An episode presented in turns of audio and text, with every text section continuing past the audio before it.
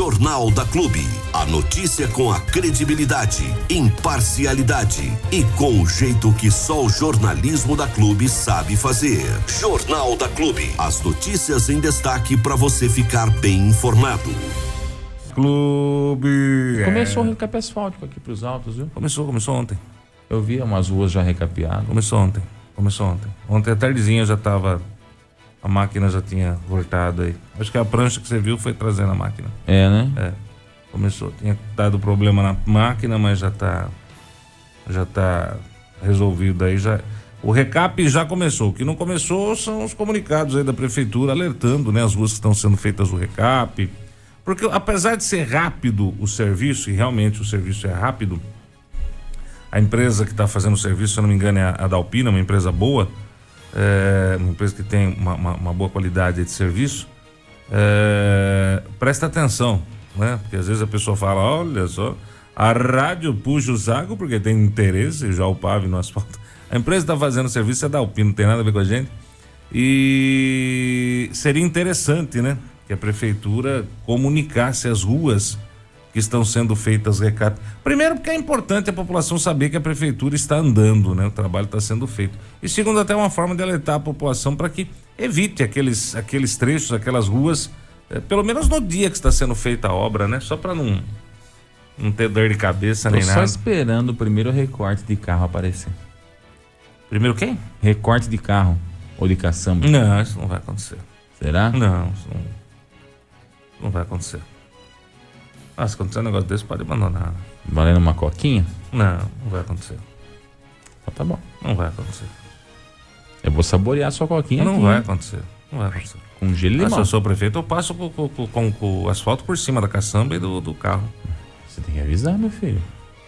Você sabe quais ruas vão ser recapeadas hoje? A prefeitura poderia estar avisando. Então, como é que a prefeitura vai querer passar em cima agora? Se você não sabe, Ah, mas deve avisar agora no que vem. deve avisar tô agora. só esperando o primeiro carro recortado, a primeira caçamba recortada. Aliás, só uma crítica que é construtiva, né? Embora Apesar- o prefeito tenha me garantido que isso não vai acontecer esse É, ano. então, por isso mesmo que eu falei que não. Só uma crítica. O sistema de marketing da prefeitura, a assessoria de imprensa da prefeitura de Bariri, continua uma. Para usar um português correto já numa quarta-feira de manhã, Ah, não vai falar palavrão, não. Ó, a quaresma aí, ó. A Eliette já chamou sua atenção ontem. manhaca. Ah, bom, aí pode. Manhaca. Continua uma manhaca daquelas que sai do intestino todo dia de Não, manhã. ó, já, já entendemos. Entendeu? já. Manhaca. Manhaca, manhaca, manhaca. Eu não sei se alguém me. Se alguém ligar na rádio agora e perguntar, viu? Quais ruas estão sendo recapeadas hoje? Vou falar, a rua aqui, ó. E aquela outra ali. Em Bariri. Em Bariri. Entendeu? Ah, tem ruas em Bariri. Essa parte continua sendo muito, extremamente fraca. Aliás, inexistente, né? Vamos dizer assim. Aí depois o munícipe pega e fala que não tá acontecendo nada, ele tem razão. Mas não porque não tá acontecendo, mas porque não sabe. Gente, é o seguinte, quem não é visto não é lembrado. Quem não divulga não aparece. Mas Tá bom, vamos lá. Vamos, vamos, vamos continuar nessa toada para ver até onde vai. Ah, e falando em prefeitura municipal, Armando, deixa eu só fazer uma, um acréscimo aqui ah, de informação. Ontem a gente citou a questão da empresa latina aqui, né? E até acabou citando valores eh, que a empresa receberia eh, neste ano para fazer a limpeza pública, né? Que gira em torno de 1 milhão e 300 que está empenhado já, inclusive, eh, no portal da transparência. Acontece que eu falei isso, é, que esse 1 milhão e 300 é, mil, eles seriam é, pagos para a Latina até o final do ano, ou seja, no ano seriam pagos em torno de 1 milhão e 300 mil para a empresa latina. E eu errei, de acordo com o vereador Ed Carlos, que estava na sintonia da gente e acabou ouvindo esses valores, ele me passou a informação, até com alguns prints também, ah, dizendo que esse valor não é até o fim do ano, que esse valor é até o fim do semestre. Então, 1 milhão e 300 mil, ele é para a- até o meio do ano. Então, é um pouquinho mais alto. O levantamento que ele fez no ano passado foi de que essa empresa, a empresa latina, recebeu durante o ano 2 milhões e meio da Prefeitura Municipal para dar conta de, de limpar canteiros, praças e etc. adjacências aí, o ano passado. E esse ano, também de acordo com o levantamento feito por ele, a empresa já está recebendo por mês 10 mil reais a mais. Então pode ser que chegue a 2 milhões e 600, caso o contrato se estenda até o final do ano. Então, só para trazer as informações aí, que o valor que eu trouxe ontem, falando que era um valor anual, na verdade é semestral. O valor anual pode chegar ao dobro do que eu disse, que era 1 milhão e 300. Então tá explicado por que, que não dá para fazer a empresa, né? Por quê? Porque o valor que você falou é errado, né? Não é esse valor. tá de brincadeira comigo, né? Hum? Só pode. Eu nem vou comentar porque. Você errou no valor, né? Errou no valor. Não vou nem então. falar, né? Então não dá, né, cara? Não dá, não dá. É, é insuficiente. 2 milhões e meio. O que você faria com 2 milhões e meio, hein, Armando? Eu deixaria a cidade limpa. Ainda sobrava uma grana boa. Pois é, o problema é que você não recebe não. para deixar não. e quem recebe não deixa. É, aí complica. Tá difícil. Fica, fica ruim, fica ruim, fica ruim.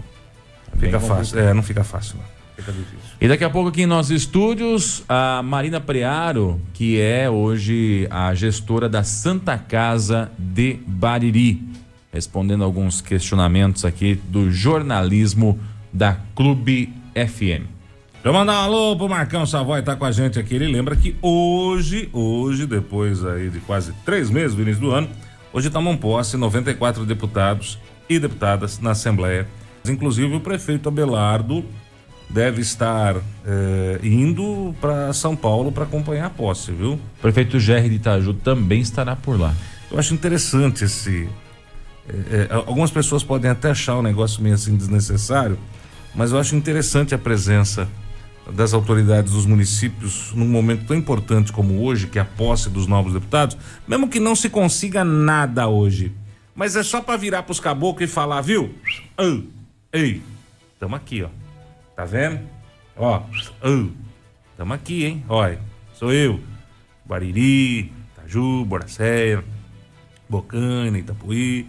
É nós aqui, ó. Tamo aqui Viemos só dar um oi hoje, né? Tomar um café, comer um bolinho, um salgadinho, tomar um, um suquinho. Hoje nós só estamos aqui para dar um oi.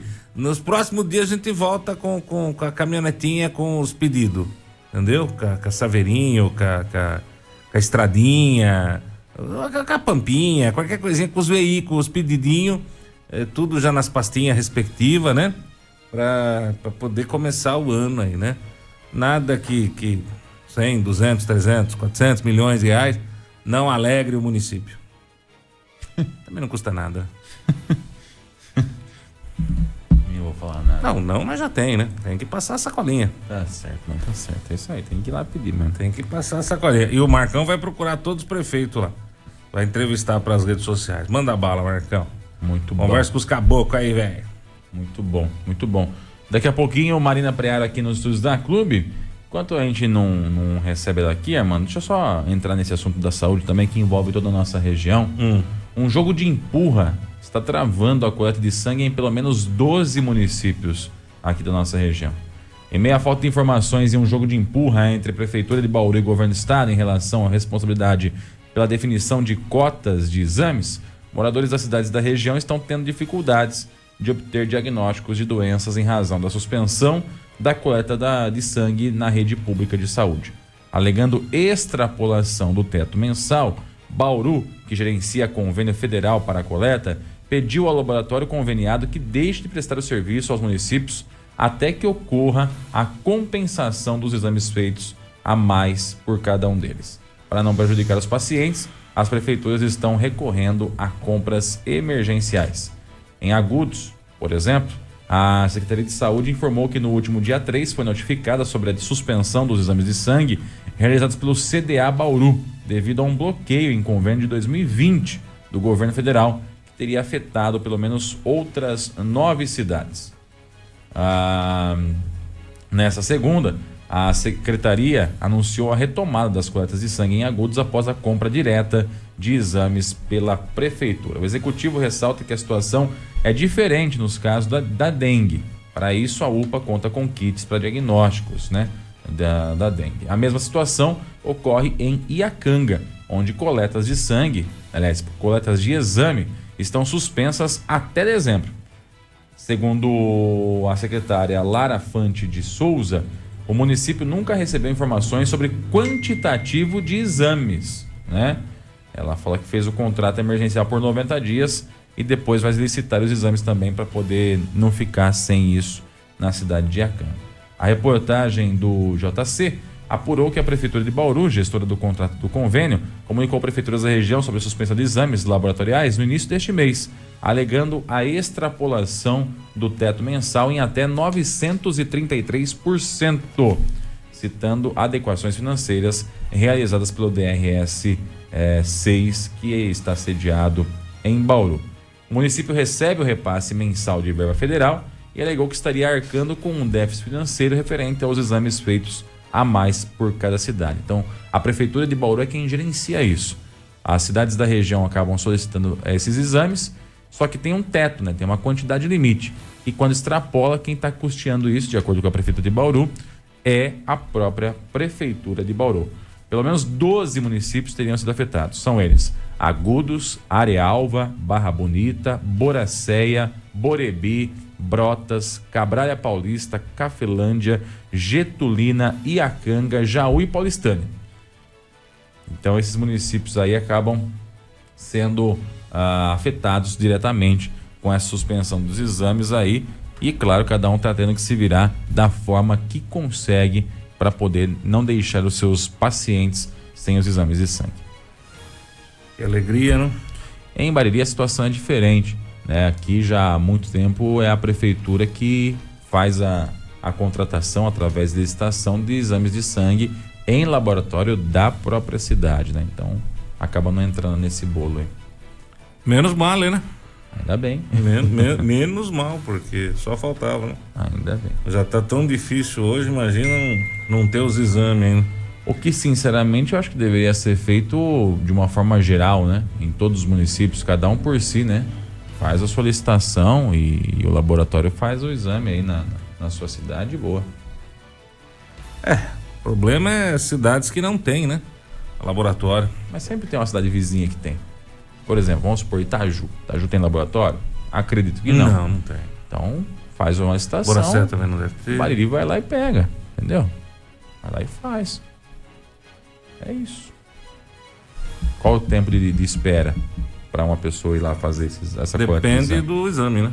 Uma, uma boa parcela dos exames, os laboratórios eh, pequenos não fazem, eles mandam para outros institutos em São Paulo, né? Depende do tipo de exame, É, né? depende do tipo de exame. tipo de exame. É, tem, tem exames que são muito complexos, que não adianta.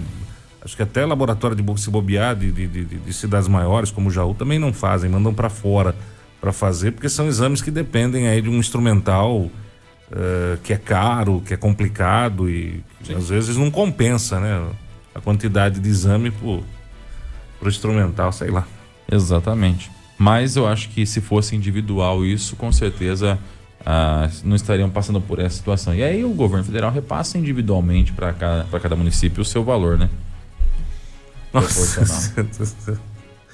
É, meu Deus, re- repasse da saúde é um negócio assim que é espetacularmente espetacular. Que vai ser a menos, isso é certeza. Né? Ah, não, isso é fatal, né? Isso é fatal, isso aí é. Eu acho uma besteira de ser dessa forma. Nem sabia que era assim, pra ser sincero com você. Não, não, não. É, A, a burocracia, a, a, a máquina no, no, no Brasil, ela funciona de uma maneira muito, muito errada, né? É, Vai muito dinheiro para lá para voltar pouco. Até porque para alimentar a estrutura da União não é fácil, né? Hum, hum. É difícil. né? Aí é que tá o problema, É, né? esse é o problema. Não, não é fácil. E já que nós estamos falando de, de Bauru, e a gente também falou sobre chuvas hoje um pouquinho mais cedo, ah, olha só essa daqui, ó. Em Bauru também Hum. ontem, né?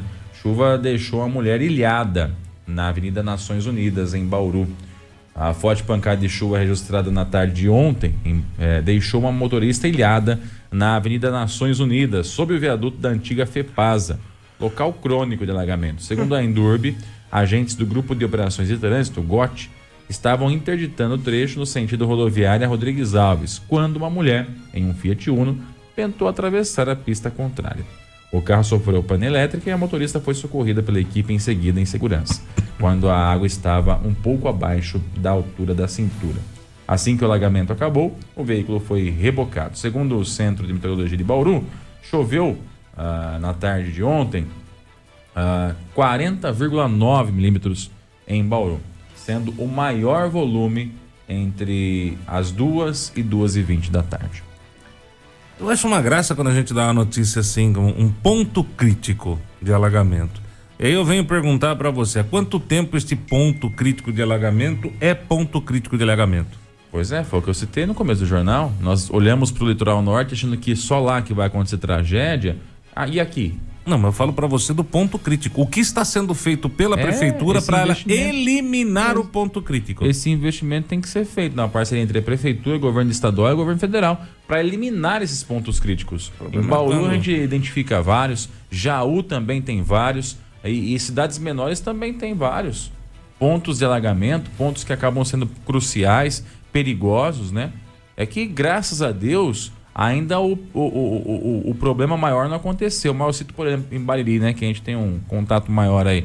É, se você pegar em dia de chuva mesmo, que deu esse dá alagamento, se uma pessoa cair na- nesse córrego aqui próximo da rodoviária, ele roda. É profundo. E a correnteza é forte. A pessoa pode ficar enroscada embaixo da ponte. Sim. E aí? Sim, sim, sim. E depende da situação, eu já vi pessoas que tentam atravessar a enxurrada. É, com É, carro. é aquela história, Só né? mete o carrão lá e vai embora. É, eu passo. Entendeu? Agora, já vi gente que já se assustou também. Eu flagrei uma vez uma mulher que foi entrar na rua ali. A hora que ela viu que tava alagada, ela se assustou e soltou o volante. Foi parar no meio do canteiro. E se ela cai pra dentro do rio? Você entendeu? Então, eu acho que é, é correr risco demais esse tipo de situação. Tem que ser feito investimento. Tem que ser feito investimento. As obras têm que começar a acontecer em toda a região. Não é só o litoral norte. É no interior do estado também, é em vários municípios da nossa região, porque qual vai ser o custo disso tudo? Né? Para que a gente possa de fato efetivamente começar uma obra. E o ponto crítico continua o ponto crítico. É, E vai continuar é caro, sendo é caro, mas crítico. quanto é caro? É, então, quanto esse custa uma vida? É o mesmo esquema aqui, o que tem um pouco, o pessoal que tem um pouco mais de idade vai, vai se, se lembrar, né? A gente tinha na, na SP 261 a curva da morte. né? A curva da morte era um ponto crítico. É. Não de alagamento nem nada, mas um ponto crítico de acidentes. Tanto é que ganhou o apelido de curva da morte pela quantidade de pessoas que acabaram vindo a óbito nessa curva. Era um ponto crítico de trânsito. Até que o pessoal resolveu, o Gonzaga, a, a, a Tereza, né? Tereza Camargo, Gonzaga, bateram, bateram, bateram, bateram, bateram, até que conseguiram mudar o traçado. É. Ou seja, é um ponto crítico que deixou de ser um ponto crítico. E era, um- e é um sonho que se tornou realidade. É, nesse caso, neste caso em Bariri, o sonho se tornou realidade. E o trevo de Itaju? É um ponto crítico. É um ponto crítico. Graças a Deus não é uma curva da morte, mas é o trevo do tomba caminhão.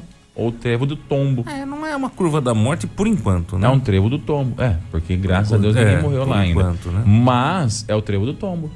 Passou ali e tombou. Trevo do tombo é legal. É Hum. o trevo do tombo.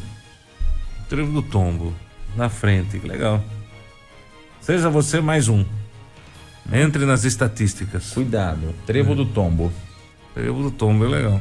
Mas a gente fica na expectativa aí que o pessoal resolva os pontos críticos, que nem aqui em Bariri. O ponto crítico é ali perto da, da- Um dos, né? Perto da rodoviária. Perto da rodoviária, na Continua Expressa sendo ponto Sul, que tem a, a enxurrada é grande também. Lá na Avenida do Lago também. Aqui para os altos Aliás, da na cidade. Avenida do Lago, eu queria saber o que, que vai ser feito com aquela Avenida Jorge Rezegue, que de novo tá de um jeito pavoroso, caótico.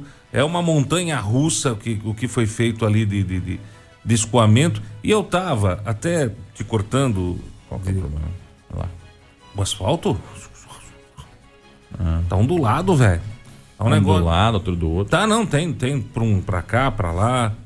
É até bonito de, de, ver. Você testa a suspensão. do veículo. Pois é, porque isso ela é um negócio diferentão ali, né? E põe, põe, põe diferentão ali. Aliás, falar de lago, cara, no, no evento carnaval teve uma chuva grande ali no lago que alagou, né? A, a rua em cima do, da, da, da ponte ali do, do lago municipal, aqui na cidade de, de Bariri. Cara, tá muito simples para resolver esse problema. Tá simples por demais. É galeria jogando água dentro do, do lago. Mas tá tão simples, mas tão simples, mas tão simples que eu vou falar uma besteira pra você. Não precisa nem de engenheiro. Não precisa nem de engenheiro. Qualquer, qualquer pedreiro, qualquer pedreiro hoje consegue fazer uma canaleta ali de concreto jogando a água dentro do lago. Qualquer pedreiro, cara. Não precisa de engenheiro, não precisa do supercomputador, não precisa vir o técnico da NASA, não precisa vir aí. Não tem que ser um concreto é, é, romano que, que, que seca embaixo d'água, não precisa, não há necessidade. É, é, aliás, não precisa nem se preocupar. Essas calhinhas, essa, essa calha de água de chuva, você já compra ela pré-moldada, entendeu? É só fazer um buraquinho ali, corta a calçada, não, não tem problema. Faz um, um rasguinho na calçada para fazer a boquinha de lobo, bonitinho, e joga dentro do lago. Acabou o problema de alagamento. Acabou o problema de alagamento. Quantas boquinhas de lobo ali? Quatro. Quatro boquinhas, duas antes e duas depois, para quem vai no sentido centro ou inverso. Quatro bueirinhos ali jogando água. Acabou o problema de alagamento no lago. E eu- sabe por que, que eu acho que não fazem, Diego? Por que que não fazem? O medo de, de repente, é, jogar água dentro do lago e molhar muito. Hum, é uma possibilidade. Molhar muito o lago, deixar o lago com muito molhado. Às vezes de encher muito de água, né?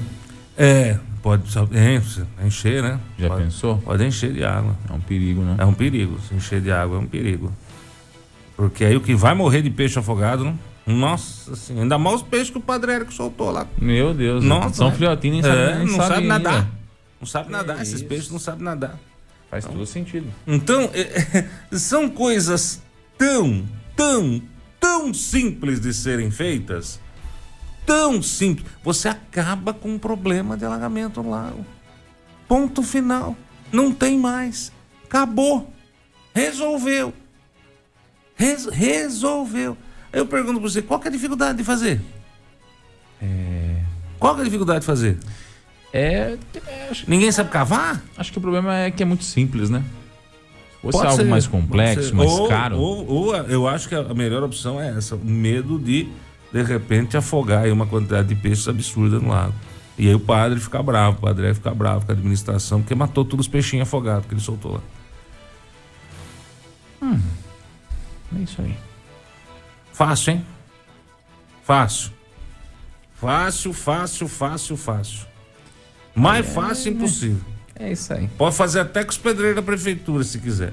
E vai ficar muito melhor que aquele murozinho lá do lago, com aquela homenagem que foi feito antes, com a letrinha horrorosa que tava lá no lago antes, lá do. do- A homenagem que também sumiu, acabou, não tem mais. Acabou ali. Ele Já não tem mais. Calma. Vamos com calma. Não priemos cânico. É muita coisa ao mesmo tempo acontecendo. Vamos devagar. Vamos, vamos focar. Que agora tem uma porrada de rua sendo recapeada. Calma, vamos dar um tempinho aí. Vamos resolver primeiro isso. Depois a gente vê o que faz com a empresa de limpeza. Se vai fazer alguma coisa ou não. Depois, calma. Você tá muito nervoso. O que, que você tá Não, querendo? tô- tô querendo. Calma, calma. É uma coisa de cada vez, irmão. Demorou nove meses pra nascer, você vai querer que faça tudo de uma vez agora? Eh, Eu já calma, vou. filho. Você tá muito nervoso. para deixar a minha saudosa professora de artes, Saudosa, a Ângela Fortunato. Saudosa. É, saudosa Ângela Fortunato, minha professora de educação artística. É, para deixar ela contente e feliz, vou desenhar. Hum, melhor não. Vou desenhar. Vou desenhar o, Não precisa. o, o negocinho. É fácil, é quatro Não, buraquinhos ali. não, faz, não, não. faz uma bola imaginando o lago, aí faz uma, uma- duas retas imaginando a avenida e faz quatro quartinhos assim, onde poderia ser a galeria de esgoto. De esgoto não, de água da chuva. Água pluvial. Água pluvial. Isso. Jornal da Clube. Não tem igual. E nós estamos recebendo aqui em nosso estúdio. Deixa eu só ajustar a câmera dela aqui. Para o pessoal poder ver ela todinha aí, ó. Aê! A Marina Priaro, que é aí hoje gestora da Santa Casa. Hoje não, já faz um tempo já, né, Marina? Quase um ano já, né? Gestora da Santa Casa aqui de Bariri. Seja bem-vinda, Marina. Bom dia. Bom dia, Diego. Bom dia a todos os ouvintes da Clube. FM. Isso. que eu fico sempre, né? Porque agora mudou aqui, né? É, Diego, é um prazer estar aqui novamente. É, e fazem exatamente. Hoje é dia 13? Hoje é 15. 15. É dia 13 de outubro eu entrei na Santa Casa, né? Então. Novembro, dezembro, janeiro, fevereiro, março, cinco meses. Cinco meses. Cinco meses e dois lá. dias. e dois dias. é um prazer estar aqui novamente. Muito obrigado pela oportunidade. Ô Marina, aproveitando que a gente está falando de, de tempo que você está à frente da Santa Casa, eu queria saber de você. O que você encontrou lá dentro? O que você imaginava encontrar? Depois, antes de você entrar, quando você aceitou o desafio de ser gestora de Santa Casa? Olha, Diego, a gente sempre se surpreende, né? Então, eu me surpreendi muito pelo lado positivo, pelo acolhimento mesmo dos funcionários. A maioria deles, a parte da enfermagem em si, eu já conhecia, né? Elas são minhas colegas de tempo de trabalho, né? Antes de, de ser diretora do município, né? Que eu fiquei por quase dois anos. Uhum. É, eu era enfermeira da rede, já trabalhei na Santa Casa e eu, minha formação é enfermagem, né? É, então, eu já conhecia essa parte da enfermagem e a gente sempre estava por lá, né? A Porque mão de obra. Enquanto diretora de saúde, a gente está sempre ali na Santa Casa. Porém, é, eu não me imaginava assim, eu me surpreendi pelo lado positivo, pelo acolhimento mesmo dos demais funcionários e no sentido mesmo de, de parceria, de trabalho, tudo isso é, me surpreendeu pelo lado positivo e também pelo lado assim de o, o, tanto que nós podemos enquanto Santa Casa, entendeu? Uhum. O tanto que eles se empolgam, porque quem trabalha lá, Diego, são pessoas que de fato gostam de trabalhar lá, Entendi. trabalham por amor, porque é, a enfermagem, os médicos, tudo mais, o pessoal da, da equipe de apoio, né? Que são o pessoal da copa, da cozinha, da lavanderia, da limpeza, que é quem faz mesmo, que faz o hospital funcionar, que a gente não consegue trabalhar sem esses funcionários, né?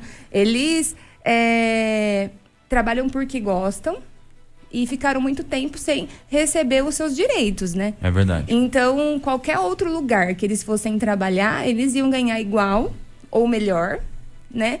E trabalham, mas preferiram trabalhar no nosso hospital, né? E trabalham com um sorriso no rosto, é, sempre bem-humorados. E isso dá um ânimo pra gente, né? Porque já é um local que, infelizmente, quem tá lá é porque não tá bem, né? Sim. Tirando a maternidade, que é a, a, parte bonita, né, do hospital, é o nascimento, é a vida, o restante é o sofrimento e a dor. Uhum. Porque o hospital ele é curativo, né? Então ele não é preventivo. Quem tá lá é porque realmente está doente.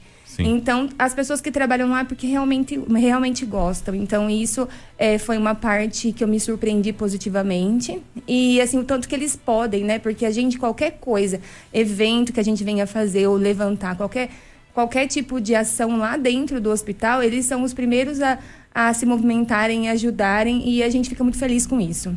Legal. E eu, eu vi lá que já tem gente que está 15, 20 anos na, dentro do hospital trabalhando também, né? Sim, é, nós temos funcionários de 42 anos no hospital. Nossa, é muito tempo. É, muito é mais do tempo. que eu tenho de vida. É, é, assim, quem assim, conhece sabe que minha mãe trabalhou no hospital por muitos anos também, né? Ela, ela também foi, ela era auxiliar de enfermagem e naquela época trabalhava tanto na pediatria e ela ficou muito tempo no raio-x. Então as pessoas mais antigas trabalharam com ela. Ah, que legal. E eles até comentam, eu trabalhei com a sua mãe, eu vi você, sua mãe ficou grávida com a gente, então eu, eu tenho a idade das filhas das pessoas que são mais antigas. Sim. E aí eu ficava na creche do hospital, porque já existia na época uma creche ali. E agora você está aqui com a gente, já, já esteve como enfermeira e no, estou hoje na gestão. Então, assim, a gente se surpreende com essas coisas, então é um ambiente, por mais que é difícil, dolorido e assim é doenças, né? Mas o ambiente para se trabalhar é muito bom. Legal. As pessoas trabalham porque gostam e é muito colaborativo. Então a gente, eu me surpreendi muito, né?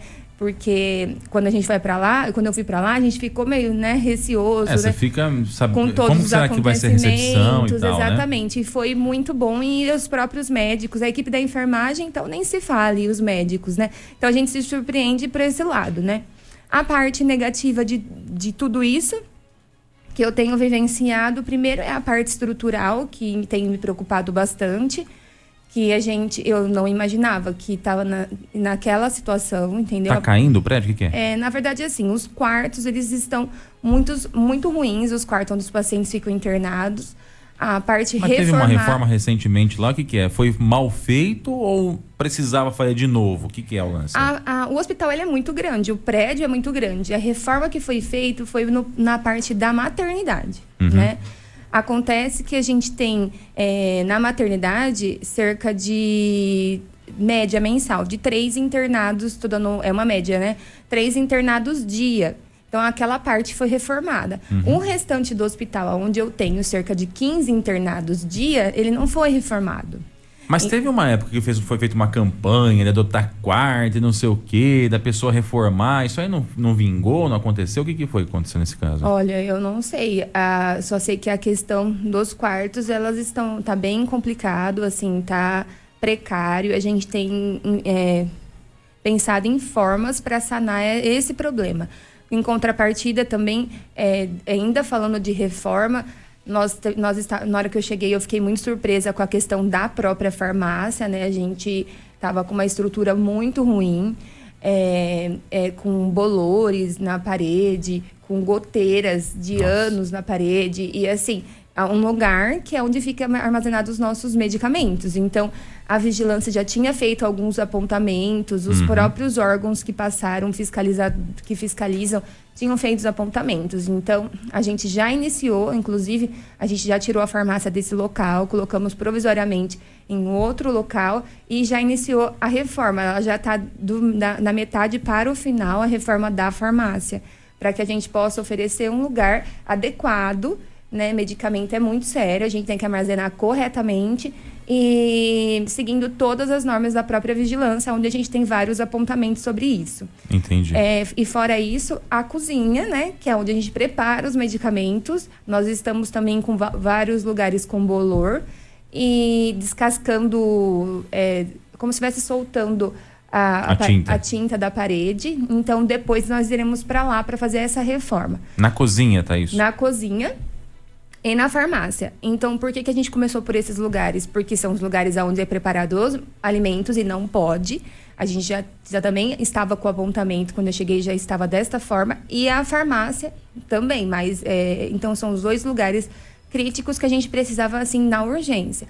É, eu queria agradecer a todos os comerciantes e empresários que doaram para essas reformas. A gente está fazendo... São pessoas que... é, que nem se identific... que não quiseram assim se identificar, mas que fizeram as doações para que fosse possível. Então a gente não está gastando nenhum real da entidade para que seja feita essas reformas. Essa reforma é, ela está sendo feita mesmo com, é, com doações. Legal. É, então são empresários que, e comerciantes que se juntaram, cada um deu um pouquinho para a gente fazer essas duas reformas. Farmácia está quase terminando e depois a gente inicia a Copa e Cozinha. Bacana. Ô, Marina, a gente fala da, da coisa boa, mas eu queria também falar um pouquinho das coisas que foram pedra no sapato ao longo desse tempo. Por exemplo, nós tivemos aquela situação dos furtos dos objetos. Como é que tá isso? Que pé que tá essa situação? Teve gente que foi demitida, né? Teve ah, o, o boletim de ocorrência foi, foi aberto. Como é que tá isso hoje? Na verdade, está sobre cuidados da polícia, né? A polícia o Ministério Público que está apurando, é, de fato foi houve a demissão, né? E aí agora segue com a apuração da polícia, né? Eu já fui algumas vezes e eu- os funcionários teve vários funcionários ouvidos também e eles seguem apurando. É, é, graças ao ambiente do trabalho está assim é, tá ótimo, né? A gente conseguiu resolver esse problema, né? Mas, tem- mas temos outros problemas, não dessa magnitude, né? É, mesmo de fluxo de trabalho, de acertar, de melhorar o que a gente, tem a gente vem fazendo ao longo desse tempo, né? É, eu queria até deixar aqui registrada a nossa economia, né, Diego? É, com cinco meses, é, deu uma economia de 80 mil reais mês Por mês. por mês hoje. Só hoje. dos cortes que foram que feitos. foram feitos e daqui pra, e, e sem prejudicar o atendimento Isso. ajustando, fechando e agora e a gente continua desta forma é, nos próximos meses. A gente tem o, é, uma perspectiva de até o final do ano ter mais uns 100 mil reais de que dá para ser remanejado, né? Para que a gente enxugue mais um pouco. Isso que eu falo sem diminuir a qualidade de serviço, nada. É mesmo fazendo o processo de trabalho que estava que não existia algumas coisas, então a gente está ajustando, aonde está vazando, fechando, né? Inclusive, eu estive em reunião com, é, com o próprio Ministério Público ap apresentando tudo isso, junto com o conselho também do hospital. É, nós fomos, apresentamos tudo isso, eles eh, fizemos ata, eles concordaram, então a gente tem mais um, um passo aí, uma etapa aí até o final do ano para que existe uma meta de até 100 mil reais para nós chegarmos em uns 180 mil de economia mês. Engraçado que lá atrás o pessoal lançou até dúvida sobre a mudança da, da gestão desta casa, dizendo que a pessoa que estaria lá seria amiga do prefeito, que, ia, que poderia é, gerar algum tipo de gasto desnecessário. O que está acontecendo é uma economia, né, Marina? Então, diferente daquilo que foi lançado de dúvida lá atrás, na comprovação da prática é isso, uma economia hoje. É, na verdade é o seguinte, toda mudança gera desconforto, né, Diego? É, quando eu fui para o hospital, houve sim toda essa problemática, né? E todo mundo, ah, existia troca porque foi uma indicação do prefeito. O, é, o meu, eu estou na Santa Casa, né? Eu sou diretora administrativa porque a gente existe uma intervenção e eu sou sim um, uma indicação do prefeito dentro do hospital porque eu tenho que fazer a ponte entre o hospital, prefeito e diretoria de saúde, né? Então existe sim essa essa indicação, mas o, o prefeito escolheu uma pessoa que tivesse conhecimento para estar lá. É que as pessoas falam assim, nossa, eu escuto lá dentro mesmo. Marina, você é, nos surpreendeu, porque você é uma pessoa jovem, né? Eu sou nova e muita gente não me conhecia. Quem me conhecia, é, a enfermagem, até do trabalho da diretoria, não, não houve dúvidas, né? Mas para quem não conhecia, eu era uma menina, né? Então, Sim. fala, Marina tem 30 anos, qual a experiência dela? Só que, para quem me conhece, eu estudei muito para estar aqui, né? Eu fiz várias, eu sou enfermeira de formação, mas eu tenho várias pós-graduações, fiz mestrado, estudei bastante para estar onde eu estou. Eu também não iria assumir isso quanto- enquanto pessoa, não iria. Primeiro, que o prefeito não colocaria uma pessoa. a- aventureira que não soubesse o que estivesse fazendo e também eu enquanto pessoa não assumiria correndo riscos de não saber gerir algo, né? Então assim, eu fui lá, a gente tem que ter tem que ser humilde em dizer que não sabe de tudo, mas o que eu não sei eu procuro saber. É, junto comigo, a gente, eu levei pessoas da diretoria que trabalhava comigo e que conhece o sistema de saúde, onde, a, a quem eu tenho que agradecer muito, que tem me ajudado bastante. A gente tem um jurídico forte no hospital que apoia nas decisões ju- ju- jurídicas. Eu tenho o Ministério Público, que ele é um órgão fiscalizador, né? E é onde eu devo, a gente tem que encaminhar tudo que é feito mensalmente para eles, mas eu também tenho porta aberta no sentido de perguntar antes de tomar qualquer decisão. Então, eu tenho o prefeito que me apoia as decisões que eu faço e onde eu passo tudo, onde eu, eu devo explicações, né? Ele é meu Hoje ele é o nosso chefe, né? O hospital deve. Hoje ele banca nosso hospital praticamente 80% dele, né? Uhum. E tem a diretoria de saúde, que é onde eu devo. é, a gente tem uma, uma, uma conversa direta dia a dia, né? E ela tem que saber tudo o que acontece no hospital e a gente tem uma linha de conversa diária sobre isso. E o fluxo lá dentro. Lá dentro é uma. É um- uma empresa, né? A gente fala de hospital, mas é uma empresa. Então a gente tem todas as coisas ali dentro que precisam ser resolvidas. Nós temos um milhão de problemas desde assistenciais quanto administrativos e financeiros, né? Então, é isso. É, o que a gente não sabe, a gente busca saber. Ninguém é obrigado a ninguém é- precisa saber de tudo, mas a gente tem que ter boa vontade e visão sobre aquilo. Então, eu também não ia me propor a estar lá se eu não tivesse minimamente condições de estar ali. A gente está num, num hospital que precisa ser dito é, que tem uma que passou que tem uma história ruim, né? De fraude, de tudo isso. E a gente tem uma dívida impagável, né? De milhões e milhões de reais. E a gente tem que viver com isso. A gente tem que trabalhar diariamente com isso. A gente tem um déficit mensal é, ainda sobre o hospital, o pronto-socorro não. A responsabilidade do município, se eu não tivesse sob intervenção, é o pronto-socorro. Uhum. Hoje ele se paga com o aumento que, que teve de 150 mil mês, né? Então, 648 mil paga o pronto-socorro. Acontece que nós temos um problema dentro do hospital. A, o hospital em si, tirando o pronto-socorro, ele só recebe 231 mil. É pouco, né? É que é, muito o convênio pouco, do SUS. Isso. E ele não tem reajuste há mais de 20 anos. É. Então a gente precisa dizer isso. Esse dinheiro não dá. Então é, a gente é socorrido novamente pela prefeitura, pelo prefeito, para sanar as dívidas, né? Por isso que. Porque como está sob intervenção e não tem de onde tirar. Então é isso. Ontem mesmo eu terminei o balanço do estudo financeiro do hospital, de que situação, como a gente está.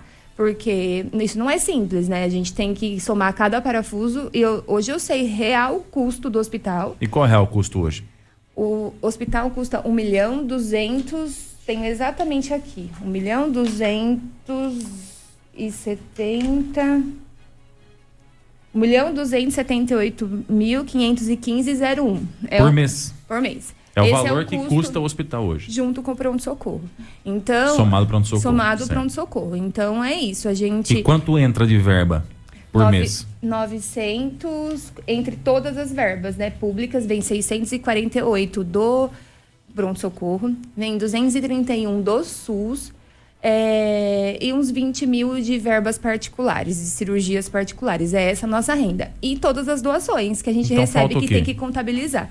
Falta no total de tudo, somando tudo, cerca de 340 mil. Nossa, não acaba E- nunca essa- esse déficit, não? Meu É. Deus. mesmo economizando esses 80 mil que porque tinha mais 80 mil no Uhum. meio disso né? mas hoje pelo menos a gente chegou num custo real do hospital somado vírgula por vírgula e estamos e agora a gente tem mais uma ten, a tendência aí é diminuir até nos próximos meses perto de mais uns 90 mil que tem um estudo para isso que eu já apresentei inclusive para o próprio para o prefeito para a diretoria de saúde e apresentamos também para o Ministério Público, onde fizemos ata, tudo, e seguimos com a, com a posição de que pode seguir, Marina, tá certo, é isso aí, não tem problema, a gente tem que seguir nesse caminho. Legal. A gente tem que pensar uma coisa, a pergunta que temos que fazer é o seguinte, qual hospital que, que, pode, é, que a gente consegue ter na nossa cidade com qualidade? Sim. Entendeu? É, é isso. A gente tem uma estrutura muito grande, é tudo muito espalhado. Isso, isso gasta-se muito, desde limpeza, energia tu- e enfermagem e- em si, porque se tem alas espalhadas, eu tenho que ter enfermagem em todas as alas. Com certeza. A gente tem uma ocupação baixa perto do que oferece o hospital. Então, o hospital tem 62 leitos e a gente ocupa cerca de 15 leitos mês, Meu é, Deus. dia. Então, todos os outros, ele, ele tá gerando custo de limpeza, é, de energia e tudo mais. Então, a gente tem que fazer agora essa... Nós estamos nesse caminho, né? É, a gente tem que fazer uma redução aí de leitos, mas não tem problema nenhum reduzir o leito, porque nós temos 15 internação dia, então não tem. E quando a gente fala em redução de leito, é fechar a porta. O dia que precisar, abre-se a porta, né? Entendi. Porque o leito está ali. Não é uma extinção. Não. É um fechamento tem, é então, assim, necessário. a gente tem uma perspectiva aí de diminuição, a gente de melhoria, de adequações para se encaixar. A gente tem que falar assim, nós temos uma caixa. Esse hospital ele tem que se adequar e se encaixar dentro desta caixa. Uhum. Claro que a gente precisa de, de a gente não consegue fazer milagre, a gente não vai conseguir reduzir 340 mil, isso não é possível, é total, né? Eu falo, mas a gente tem que chegar, nós temos que chegar mi- minimamente num déficit de 200 mil reais, entendeu? Então é essa a nossa meta. A gente tem um déficit de 200 mil reais e daí nós vamos ter que trabalhar com as emendas, com repasse extra. Então é nesse nível que a gente tem que pensar o que a gente consegue fazer, porque hoje é a gente tem uma, uma dívida grande e precisamos enxugar. Tem um problema na farmácia, né? É, de controle mesmo, de dispensação, porque hoje é feito praticamente tudo à mão, eles não, não é informatizado. Então a gente veio uma emenda que vai ser que foi comprado computadores, né, pela prefeitura. E esse computador vem porque os computadores são muito antigos, não dá nem para rodar o sistema, entendeu? Entendi. E aí a gente vai aju- ajustando essa outra parte, porque com certeza a gente tem um, um ralo dentro da nossa farmácia também, que já foi visto, já a gente consegue diagnosticar. Então é isso tudo. É um desafio grande, né? Então a gente tem que. Ge- é, Não podemos desistir. Quando a gente fez todo esse estudo que demorou, né? É, e assim, ouvia-se falas, ah, troca-se a gestão, mas o, a problemática é a mesma, né? É a mesma porque até então eu não tinha conseguido terminar o estudo. Hoje eu tenho um estudo. Sim. Então, assim, eu sei onde eu gasto, o que eu gasto e aonde estão os problemas. E a gente tem que trabalhar em cima disso. Então, não dá para se dizer, ah, é, é, trocou-se a gestão e não sabe aonde está o problema ou o que é isso. Então, não dá mais para falar isso, porque hoje a gente tem o um estudo, né? Ô Marina, e um dos maiores problemas hoje, pelo menos que chega para a gente em reclamação, é com relação ao pronto-socorro, né? Ah, ou a, a, demora no atendimento, às vezes a pessoa está desde a manhã e até a tarde não foi atendido ainda. Dá para melhorar isso? Por que, que isso acontece ainda no pronto-socorro aqui em Mariri? Na verdade, é o seguinte, Diego. Primeiro que a gente tem uma, uma cultura de, de procurar o pronto-socorro. Algumas pessoas é, que poderia ser unidade de saúde básica. Então, de 100 pessoas que passam, 50 seriam fichas azul. O que, que é ficha azul? Que são coisas que poderiam ser tratadas na unidade básica de saúde. Mas existe culturalmente também as pessoas procuram o pronto-socorro. Acontece que quando chega ali, a gente é, essas pessoas estão aguardando e as urgências e emergências chegando. Uhum. Então a gente tria e as prioridades são as urgências e emergências, né? Porque é um pronto-socorro, né? Onde, se onde a gente deveria ser urgência e emergência. Essas outras pessoas que a gente não tem como é, medir a dor do outro. A nossa dor é a que dói mais. É. Então, se eu tô com uma é, enxaqueca há 10 dias, eu estou com essa dor. Então, não tem como mensurar. Se eu estou com uma dor nas costas, eu tenho essa dor. Esta dor me incomoda. Então, a minha dor é maior. Então, acontece isso. Só que nós que estamos trabalhando, a enfermagem, a, a, a triagem em si, tem que triar o que é prioridade. Então, se você chega num dia lá que tem dois, três, quatro, dez acidentes, essas, todas essas pessoas vão entrar na frente. Se nós temos uma cólica renal, uma criança com febre, uma hipertensão, coisas assim é, importantes, essas pessoas vão passar na frente. Entendi. Então a enfermagem tem que triar. E nisso as outras pessoas permanecem aguardando. Vão ficando para trás. Então, num dia normal, Diego, num dia normal de atendimento, a nossa hoje é, que não, não tenha urgência, emergência, não tenha sutura, não tenha corte, não tenha, não tenha infartado, todas as coisas que possa pode chegar no pronto-socorro, é rápido. 40 minutos, uma hora a pessoa já é atendida, medicada e liberada. Uhum. Mas quando você pega um dia que tem tudo isso junto, então pode e aí demora-se o atendimento. Mas olha, é uma espera de quatro horas, por exemplo, que é bastante para quem está esperando, acontece pontualmente no mês. É muito difícil, porque tem que não chegar é toda tudo hora isso. Que acontece não, essa demora. não, não é toda hora. E temos que lembrar que temos picos de atendimento. Então, qual, é, qual é o pico de atendimento? Horário de almoço e fim de tarde, depois das 5. Uhum. Por quê? Que são o horário que as pessoas estão saindo do trabalho.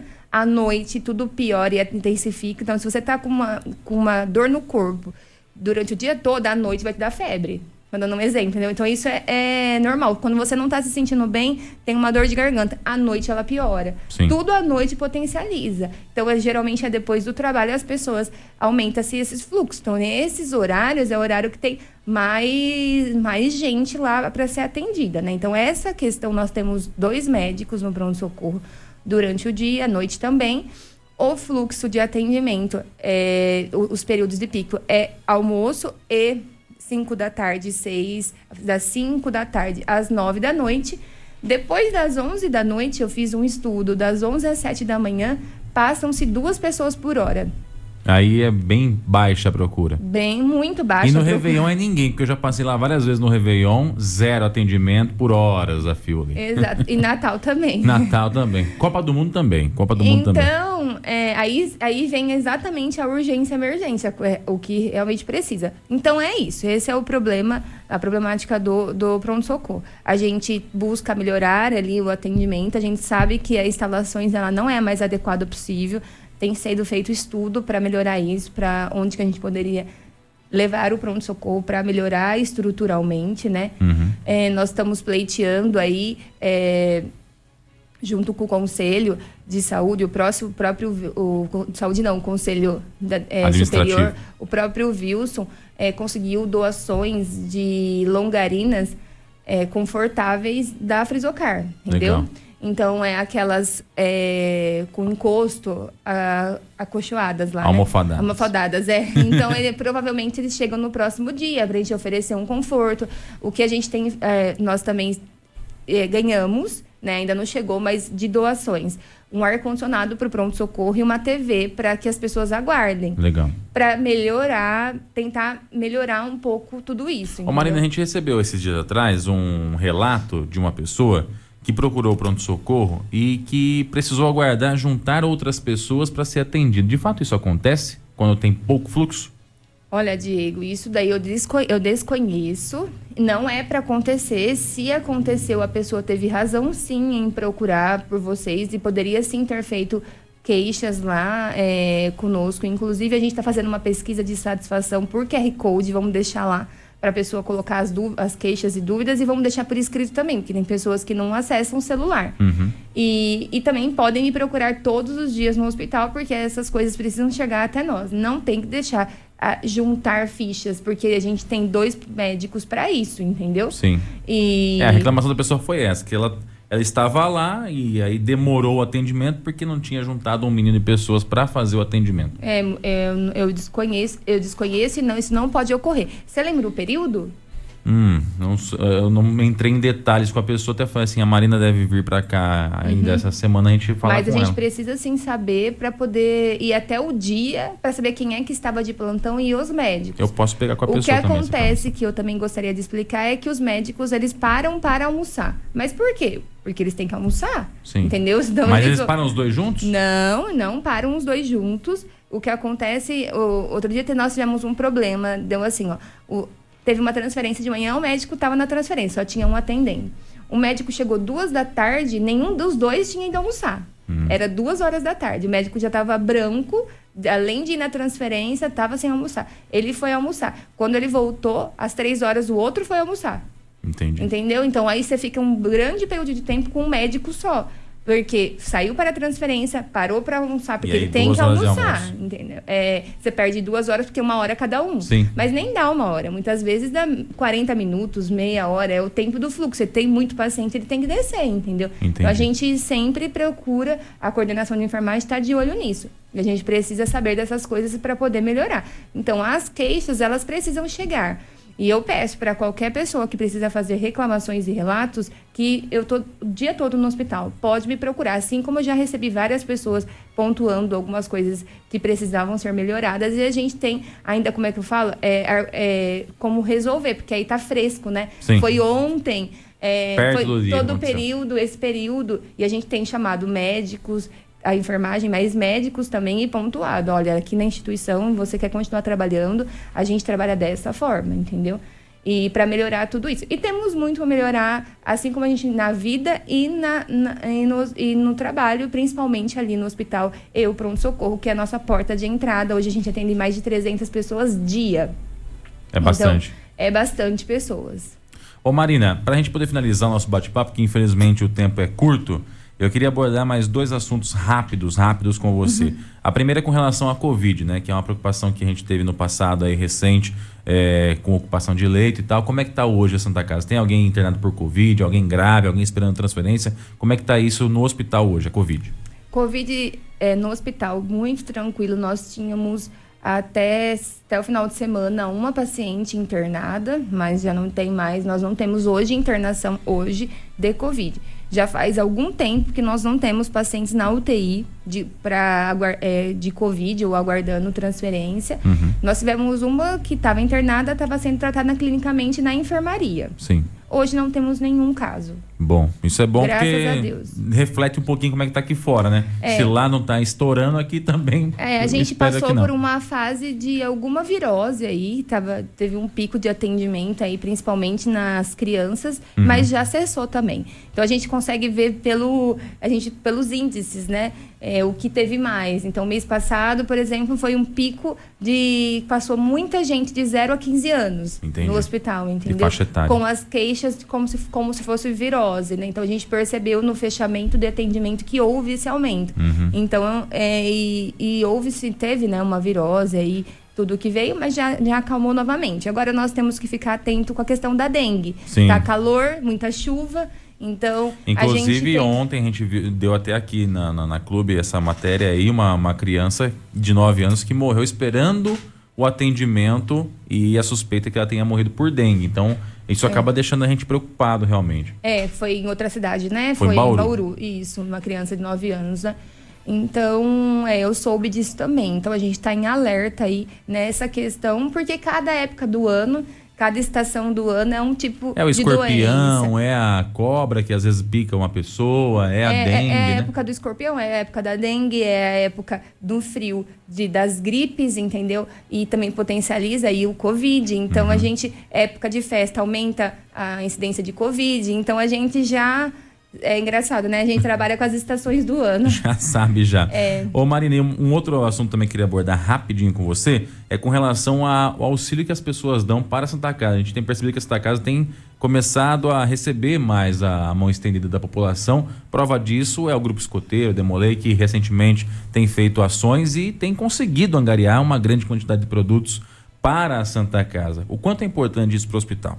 Muito importante. Eu queria aproveitar para agradecer aqui eh, publicamente ao Grupo Demolei, aos escoteiros, né, pela ação que eles têm feito, que tem nos ajudado muito. Hoje, Diego, nosso custo eh, da cozinha da cozinha nossa é zero. Nós não compramos uma batata. Que legal. Então, assim, o PAN ele tem nos ajudado muito e o que falta, essa ação foi extremamente importante para que a gente pudesse ter esse custo zero. Eles se empenham muito em nos ajudar, essa é uma vez no mês. E eu queria agradecer publicamente em nome aí eh, do, do grupo Demolei aí o Carlinhos Vicari, né? Que ele que eh, levanta a moçada, né? eh, no grupo. E o Carlos do Escoteiro, né? São dois Carlos. Dois Carlos. e o Carlos do Escoteiro aí como, eu não sei se fala presidente, Presidente. presidente, né? Que se empenha nessa ação. Isso tem nos ajudado muito. É, a gente arrecadou, até trouxe aqui, é, dia 14 de fevereiro começou essa ação. Como que foi isso? Lá em Jaú, é, eu, eu tive conhecimento que- acontece isso com o Perlate. Eles fazem isso uma vez no mês Uhum. me falaram, Marina, lá no Perdade faz assim e super funciona. Aí eu levei isso para o Conselho Superior. Falei, gente, acho que daria certo uma vez no mês, no dia de pagamento, né? No mercado, a gente entregar, porque às vezes fica lá aquela caixa, mas a gente esquece, a gente que vai no mercado, Sim. se não tiver alguém ali lembrando.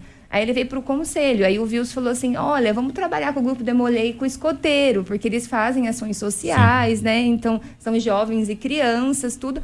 E deu muito certo. Na primeira vez que foi 14 de fevereiro que teve, né? Essa ação a gente arrecadou muitos alimentos, inclusive foram tantos que a gente doou até para o lar, para Casa Abrigo, para o Lar Vicentino, para o Fundo Social, para a Creche Madre Leone, para a Paróquia Nossa Senhora da- das Dores. Para não estragar. Isso, de tanto macarrão, fubá e bolacha de maisena que a gente recebeu. Que legal. É, A gente tem até um relato da irmã Marina, que disse que tinha velhinhos lá que estavam com vontade de comer gelatina e tinha acabado a gelatina Olha dela. só. Nós, nós conseguimos de, de gelatina 957 caixas. Nossa. E a gente doou uma parte para eles e assim, depois a gente recebeu esse relato da irmã, nós ficamos muito felizes, Que né? bom. A nossa nutricionista, a Maria Eugênia, quem faz essa ponte de doação também, eu agradeço ela pelo trabalho também. E, e aí foi muito legal. E assim, ó, a primeira doação de 14 de fevereiro, a gente arrecadou um total, porque a gente, a gente selecionou todos os, os a- as doações, né? Os, o, que a gente produtos. recebeu os produtos e deu um total em dinheiro, se a gente tivesse que comprar, R$ 9.942,66. Quase 10 Na mil primeira reais. ação em fevereiro. Que Isso. coisa, hein? E depois, agora, dia 11 de março, nós fizemos de novo essa ação. Aí ficou metade, foi é, em dois é, mercados da nossa- nossa cidade. E a gente chegou na, num valor de 8.900, e- quase 8.900 reais de produtos. Que legal. E aí a gente sempre varia, né? O que a gente está precisando mais, a gente coloca. Então, colocamos coisas distintas. No mês de abril, nós não vamos fazer, porque nós estamos com muitos produtos. Legal. Então, não vamos fazer essa campanha. E aí vai ter a campanha do agasalho, onde os grupos vão se movimentar, né? O escoteiro faz aí é, toda é, é, essa campanha do, do agasalho. Eu até coloquei, me coloquei à disposição, porque eu acho que uma mão lava a outra. Com certeza. E a gente precisa, foi muito bom a ajuda de todos eles. É, e aí a gente volta com a nossa campanha em maio novamente. E eu queria agradecer a toda a população que colaborou, porque eu acho que muita gente que está aí escutando doou algo aí para pelo menos um produtinho um produtinho para o hospital e queria agradecer aos mercadistas né que participaram que eles colocaram esses produtos em promoção ah, que legal. Então a gente avisou com antecedência e colocou esses produtos em promoção. Em maio, quando a gente volta, a gente volta em, algum, em outros mercados do, da nossa pra cidade para ir revezando e equilibrando, assim, né? Para gerar, é, para movimentar aí o, o mercado e isso tudo para a gente é de grande valia. Eu queria agradecer também a todos os outros doadores, porque a gente percebe que a população tem nos ajudado bastante com essas doações, a própria farmácia reforma tudo isso. Então a gente tem conseguido trazer mais o voluntariado para perto e a gente tem não, pode, não podemos esquecer que nós somos uma entidade, né? O próprio grupo o grupo Elo ele tem vindo novamente é, em reuniões nos ajudar e estão dispostos a nos ajudar sempre. Então a gente agradece a qualquer tipo de colaboração. A gente é uma entidade, a gente precisa de ajuda e se não fosse isso também é, tava mais difícil. A gente precisa até de coisas. Quando a gente tem que comprar alguma coisa, a gente liga e pede: olha, eu precisava comprar tal coisa. É, será que vocês conseguem doar? Coisas simples. E Sim. a gente sempre tem ganhado. Então eu queria que agradecer a todo mundo que colaborou de qualquer outra forma. E a gente está ali, firme e forte. Maravilha. Marina, obrigado pela sua presença aqui com a gente, para bater esse papo, trocar uma ideia, falar um pouquinho de como é que tá a nossa Santa Casa. E é claro que a gente espera que as coisas cada vez mais melhorem, né? A gente tem percebido que o passo tem sido dado para frente. Antes estava patinando, agora parece que está uhum. caminhando, mesmo que um pouquinho por vez, mas tem caminhado. Então, parabéns pelo trabalho obrigado pela presença aqui. Obrigado, Diego. Obrigado pela oportunidade. Eu agradeço a, é, a nossa imprensa é, pela oportunidade de a gente poder dizer isso no nosso trabalho. Então, muito obrigado pelo espaço. Problemas a gente tem, a gente está aí para resolver é o dia inteiro resolvendo problemas. e a gente tá, a gente tá para acertar. E quando a gente erra, a gente tem que ser humilde e também tentar resolver todos Sim. os problemas. Então, eu agradeço aí toda a oportunidade e a população também de forma geral. Você ouviu no 100,7 Jornal da Clube. Fique bem informado também nas nossas redes sociais. Jornal da Clube. Não tem igual.